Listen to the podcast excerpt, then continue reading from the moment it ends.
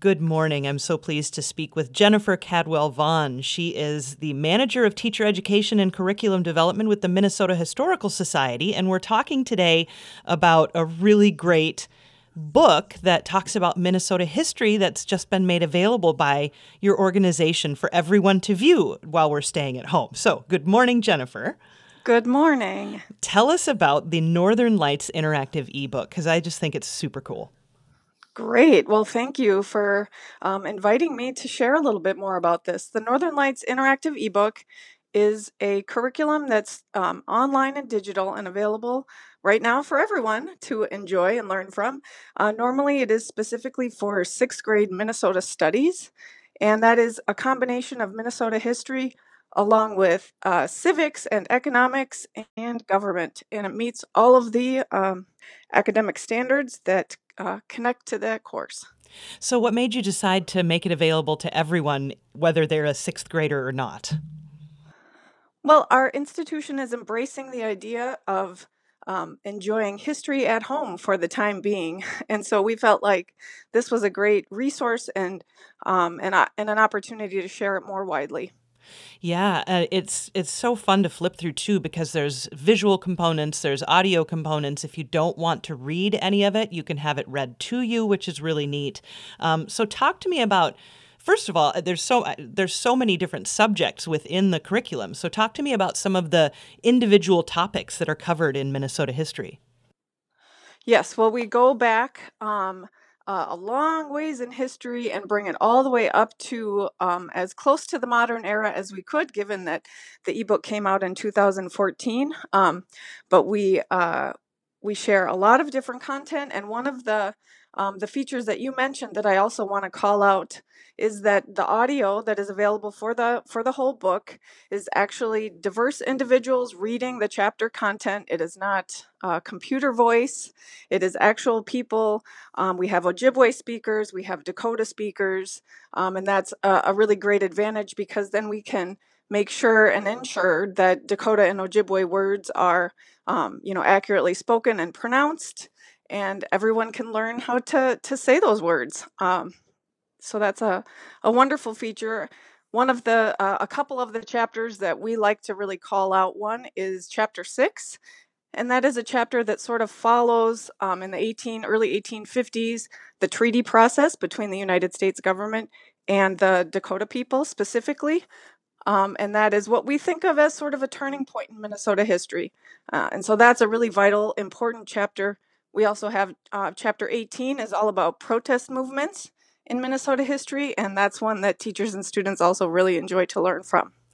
I, uh, when I was dabbling looking through the book, I got stuck on Jeffers, Minnesota, and now I just want to go visit Jeffers. Can you talk a little bit at all about what what's unique about that part of Minnesota?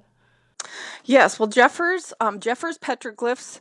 It's um, it's a it's an amazing place. Um, petroglyphs are rock carvings, and so these are rock carvings that go back tens of thousands of years in Minnesota history, and um, it's it's uh, been turned into one of our historic sites. And so, the public can go there when we're open. Um, students can go there on field trips, and they do. And it's it's a site in um, southwestern Minnesota, and it's so it's it's important in Minnesota history in a lot of ways, and really especially important to the Native people of Minnesota. It's a really sacred site that shows the the movement of people across this region, you know, for tens of thousands of years. Yeah, it was just so fun to learn about uh, about that area, and um, not being from Minnesota, I feel like I lack a lot of that historical background, and so this book has just been so delightful to go through. Um, so, talk to me uh, about how people find it. How can people access this book online? Sure. And and maybe one thing I'll just mention that you don't have to not be from Minnesota to feel like you've missed out on some of this history. right. I don't remember having a Minnesota history class growing up and I am from Minnesota. And so I think it's it's content and its history and its stories that are told in a really engaging narrative style. I know when a lot of people think of history textbooks, it's like, oh my goodness, bore me to death. Um, but this is a book that's written that sort of highlights individuals uh, stories and then sort of gets at larger themes of history through personal stories. So hopefully people aren't scared off by the idea that it's a textbook um, because it's it, it's a little bit more engaging maybe than the average one.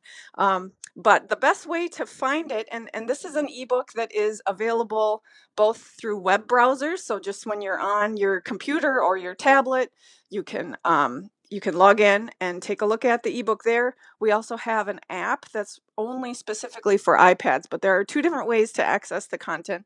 The easiest way to find it is going to be to go to the Minnesota Historical Society homepage, which is mnhs.org.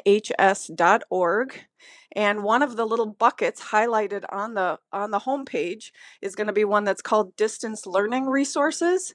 And if people just click on that little bucket, and there's a picture of a girl with the interactive ebook up right there on the um, in the picture, uh, you click on that, and then you can get to a page that will give you more information about how to access the ebook, how to use it. A lot of people perhaps aren't familiar with how do you how do you navigate in a digital curriculum um, it's not just a pdf it's much more engaging and interactive.